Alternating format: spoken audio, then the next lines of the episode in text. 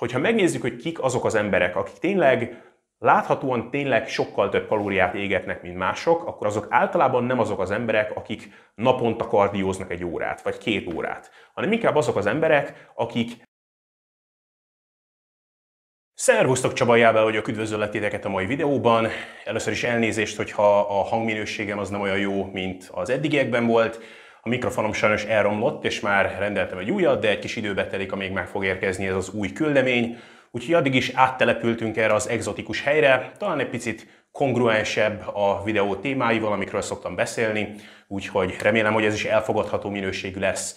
Másodszorban pedig elnézést a hosszú hiányzásért, vártam, hogy megjöjjön az új mikrofonom, ez sajnos nem történt meg, de mostantól ismételtem megígérem, hogy legalább hetente egy videóval jelentkezni fogok. Nekem fontos ez a csatorna, csak néha ez nem látszik a feltöltéseimnek a frekvenciájából. Minden esetre a mai videóban a kardióról lesz szó, illetve egészen pontosan arról, hogy mi a legjobb kardió modalitás a fogyás, illetve szálkásodás szempontjából.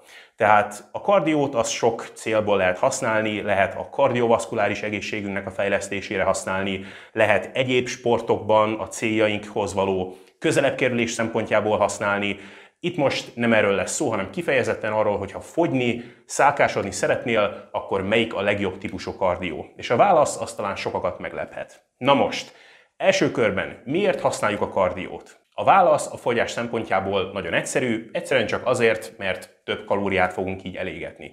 A testünk a megevett energiát, kalóriákat azt felhasználja arra, hogy a testünket életben tartsa, az alapvető funkciókat ellássa, de egy bizonyos ponton ki fogunk futni az energiából, mindent felhasznált a test, ami bejött az étel formájában, és érezni fogja a testünk, hogy ez a futóbolon még mindig a futópadon izeg mozog, úgyhogy kell valahonnan máshonnan energia, úgyhogy vágjunk le egy pici szeletet az embernek a fenekéről, vagy az úszógumiáról, és akkor ebből fog jönni a kalóriáknak a hátralevő része. Ilyen módon pedig segíteni fogjuk a fogyást. Ennyire egyszerű a dolog. Na most, a következőkben fogok néhány nem annyira pozitív dolgot mondani a kardióról, és néhány pozitív dolgot is, de még mielőtt ide eljutnánk, egy dolgot nagyon fontos leszögezni. Hogyha van bármilyen olyan típusú kardió tevékenység, amit rendszeresen végzel és szereted csinálni, legyen az kerékpározás, futás, úszás, zumba, tánc, valami küzdősport, vagy elmész a haverokkal focizni, az én elsődleges, legjobb tanácsom a számodra az, hogy folytasd a dolgot, és, és csinálj belőle minél többet. Lehet, hogy egyes emberektől, akik a testépítésben vagy a fitnessben érdekeltek, olyanokat fogsz hallani, hogy a kardió az nem hatásos, hogy a kardió az negatív hatással van az erőléti edzésekre vagy az izomépítésre. Az én javaslatom az, hogy ez az egyik flede jöjjön be, a másikon pedig menjen ki. Ugyanis az én személyes véleményem és filozófiám a dologgal kapcsolatban az az, hogyha van valami olyan sporttevékenység, amivel több kalóriát fog égetni, javítani fogja a kardiovaszkuláris egészségedet, meg fog védeni számos betegségtől, ami a civilizációval, illetve a 21. századi léttel jár együtt, és ezt szeretett csinálni, akkor a gép az kidobta neked a jackpotot.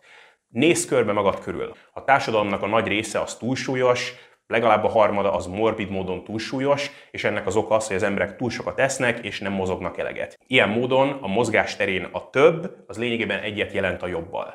Igen, van a társadalomnak körülbelül egy ilyen 1%-os hányada, akinek ezzel tényleg csinyán kell bánni, ilyenek az elit atléták, ilyen esetleg egy testépítő, akinek nem tudom, két héten belül van a versenye, és oda formába kell kerülni, de mi, a legtöbb ember, még azok is, akik nagyon elhivatottak az edzéseket tekintve, amilyen én is vagyok, ránk ez nem igaz. Úgyhogy a kardió, hogyha szereted csinálni, bármilyen típusú kardió is legyen, akkor csinál továbbra is, és végez belőle minél többet. Na most, most, hogy egy picit megvédtem a kardiót, beszéljünk arról, hogy mennyire hatásos valójában a kardió a fogyás szempontjából. És a válasz erre az, hogy sajnos nem annyira hatásos, mint szeretnénk, hogy legyen. Felírtam magamnak ide néhány számot, amit most fel is fogok nektek olvasni. Bizony komolyan vettem ezt a videót, úgyhogy mindenféle jegyzeteket is készítettem magamnak. Szóval a kutatások arról számolnak be, hogy például a kocogással, amit nagyon sok ember végez például kardió gyanánt, azzal durván 0,12 és 0,16 kalória körül lehet elégetni percenként, testsúly kilogrammonként. Ez egy 80 kilós embernek egy órás kocogás alatt durván olyan 300 kalóriát jelentene. Gyorsabb, már jóval intenzívebb futás során durván 0,2 kalóriát lehet elégetni percenként, testsúly kilogrammonként. Tehát egy 80 kilós embernek ez olyan 500 kalóriát jelentene.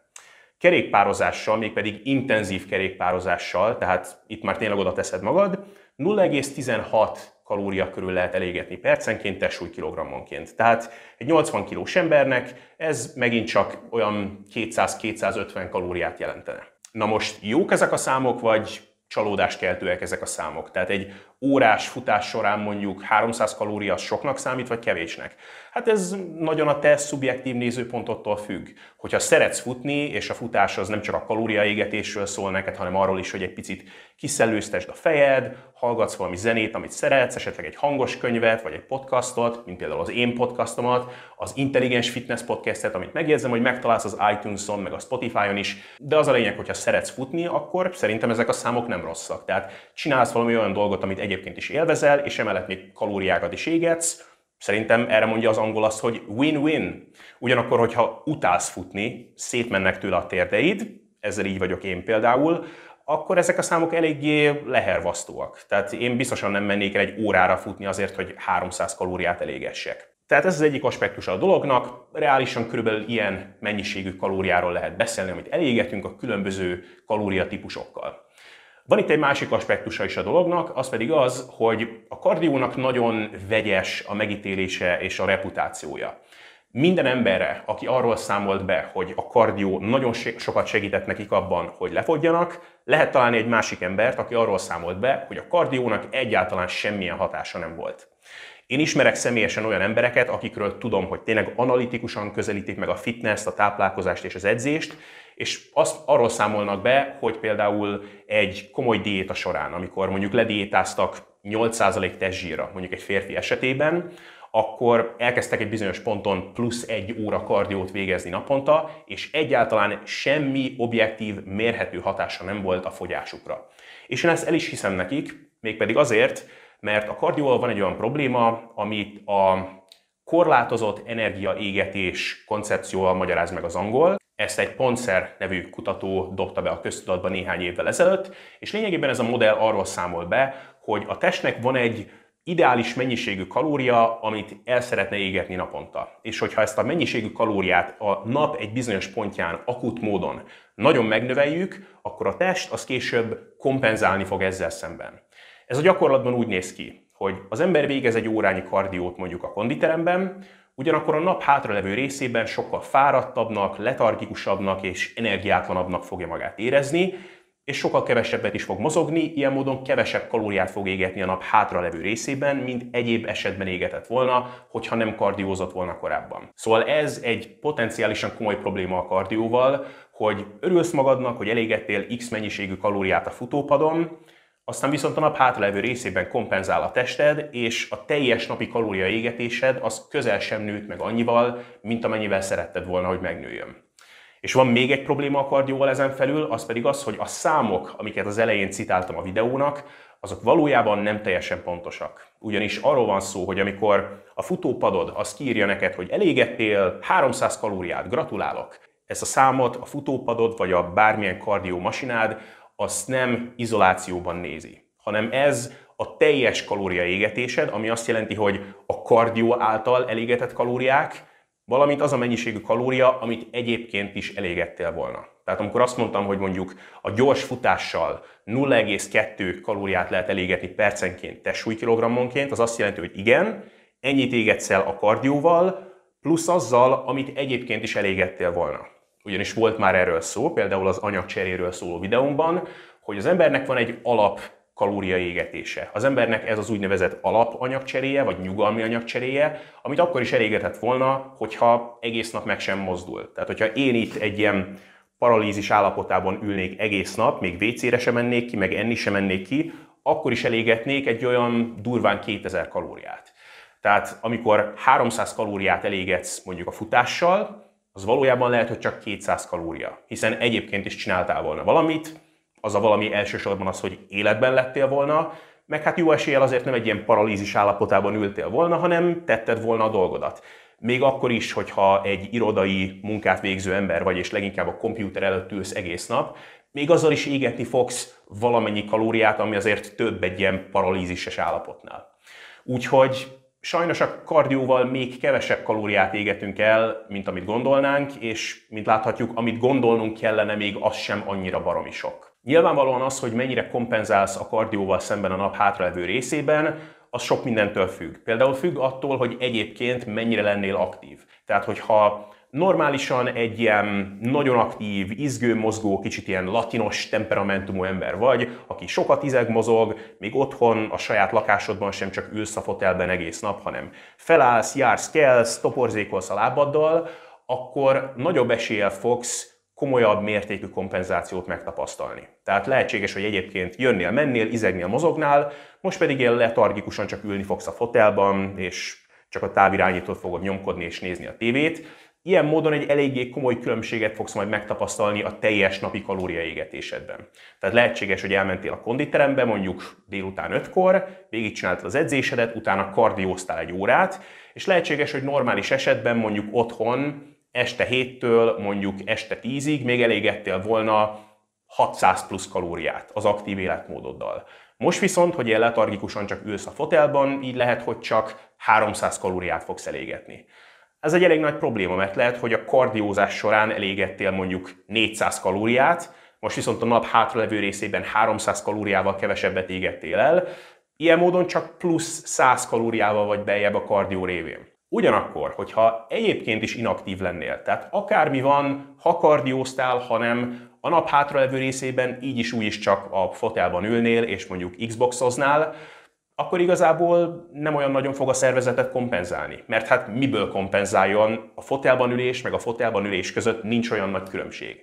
Úgyhogy kisé ironikus módon inkább az inaktívabb embereknek használ többet a kardió, mert a kompenzálás is kevesebb lesz. Szóval az imént említett okok miatt a kardió sajnos önmagában nem annyira hatásos a fogyás szempontjából, mint azt sokan gondolják. És ezzel megmagyarázhatóak azok az anekdoták, miszerint valaki hetente 5-ször, 6-szor, akár minden nap elmegy mondjuk futni, tényleg látszólag egy aktív életmódot él, Ugyanakkor ezt a testfelépítése, meg a szálkássága hát nem igazán reflektálja. És igazából ezért, mert a diéta javítása nélkül nagyon nehéz jelentőségteljes eredményeket elérni a szálkásítás és a fogyás terén, csak a több mozgással és a több sporttal. Egyszerűen azért, mert ezek nem égetnek olyan nagyon sok kalóriát. Nyilvánvalóan az extrém esetekben ez már nem érvényes. Tehát olyan nincsen, hogy jó, lefutottam egy maratont, és hát mégsem égettem több kalóriát, mert a testem az kompenzálta a későbbi letargiával.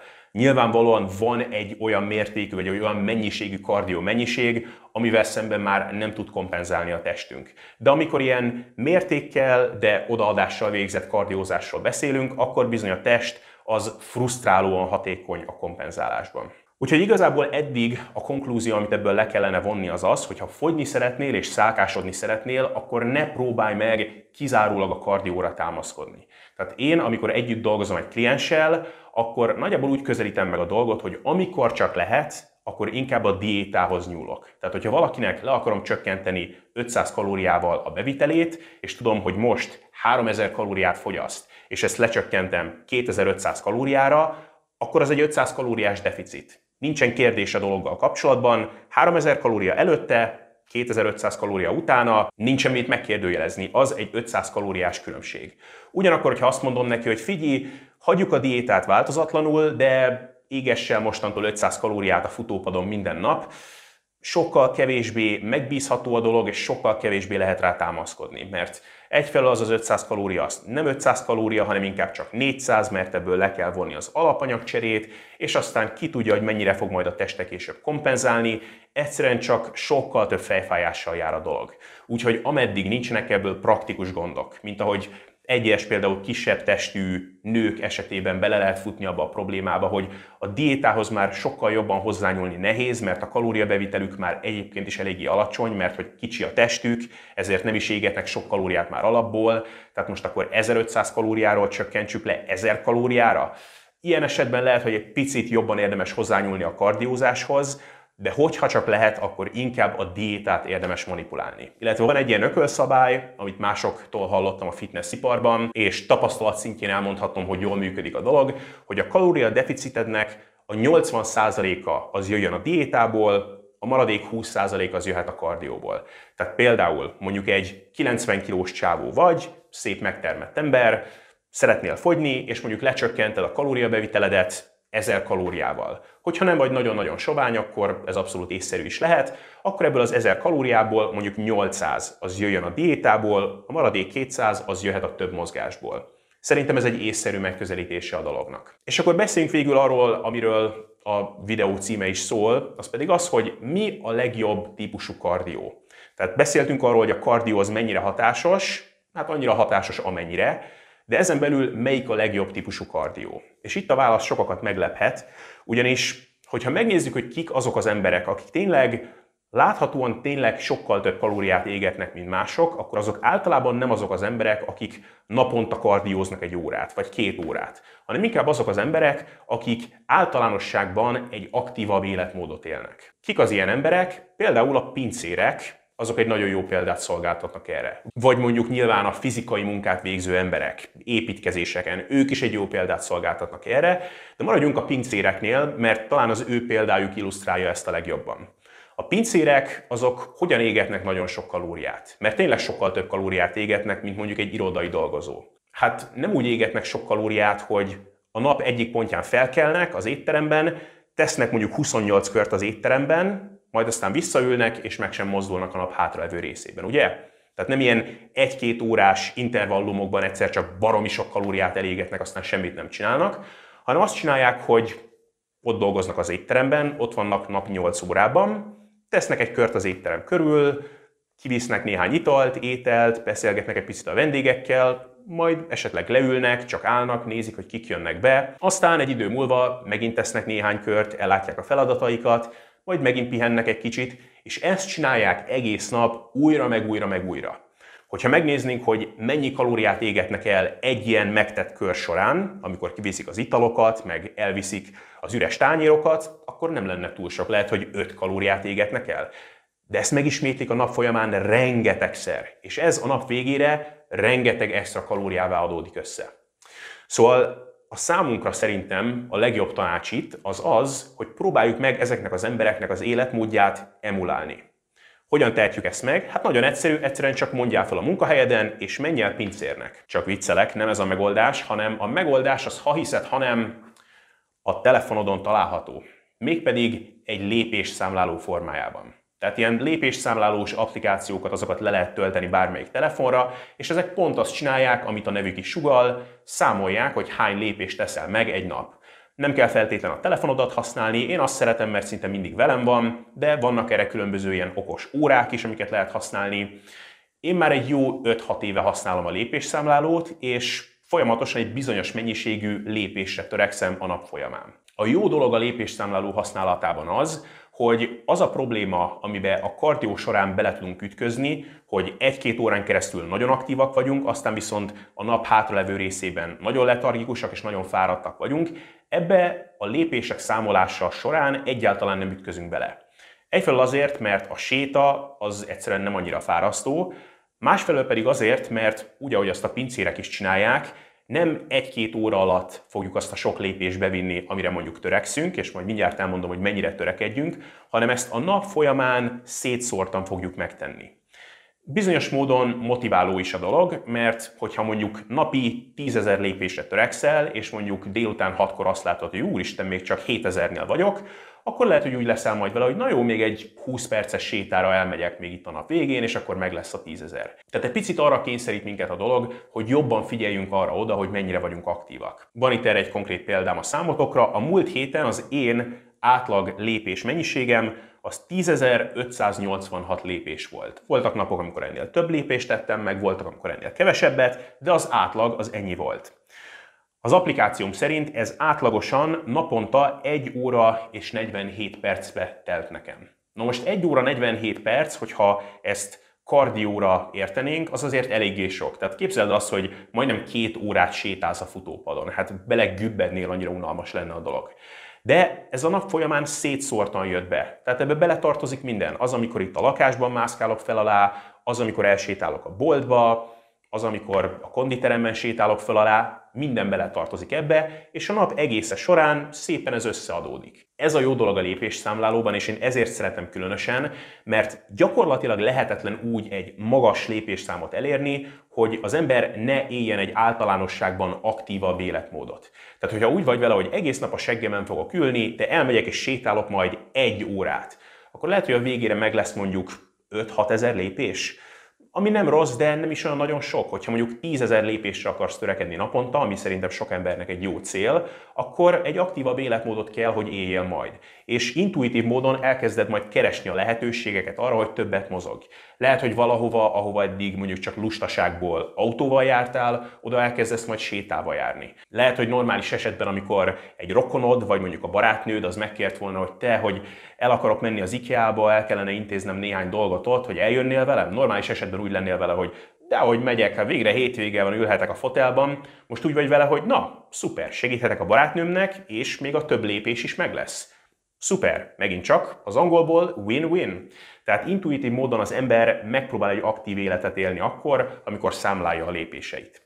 És akkor beszélnék arról, hogy mik a jó célok ilyen téren, illetve hogy milyen lépésszámokra érdemes törekedni. Én azt mondanám, hogy napi 5000 lépés az a minimum kellene, hogy legyen bárki számára. Tehát az igazság, hogyha egész nap el sem hagyod a házat, hanem csak igazából ülsz a seggeden, és csak WC-re mész ki, meg enni mész ki a konyhába, még akkor is meg lesz olyan 2000 lépés szinte mindenkinek. Hogyha elmész csak egyszer sétálni, nem tudom, egy 20 perces kört teszel a háztöm körül, akkor már közel leszel az 5000 lépéshez. Tehát, hogyha ennyi sem megy, akkor ember, nem tudom, hogy mit mondjak neked. Szóval 5000 lépés szerintem a minimum, innentől kezdve minél több, annál jobb. Szerintem 7000 lépés az egy jó kompromisszum sokaknak, akik hajlandóak egy kis erőfeszítést tenni azért, hogy aktívabbak legyenek, és mondjuk a fogyásban egy kis extra boostot szeretnének, de nem szeretnék, hogy az egész napjuk a sétálásból álljon. Szerintem 7000 lépés az egy jó, ilyen köztes cél.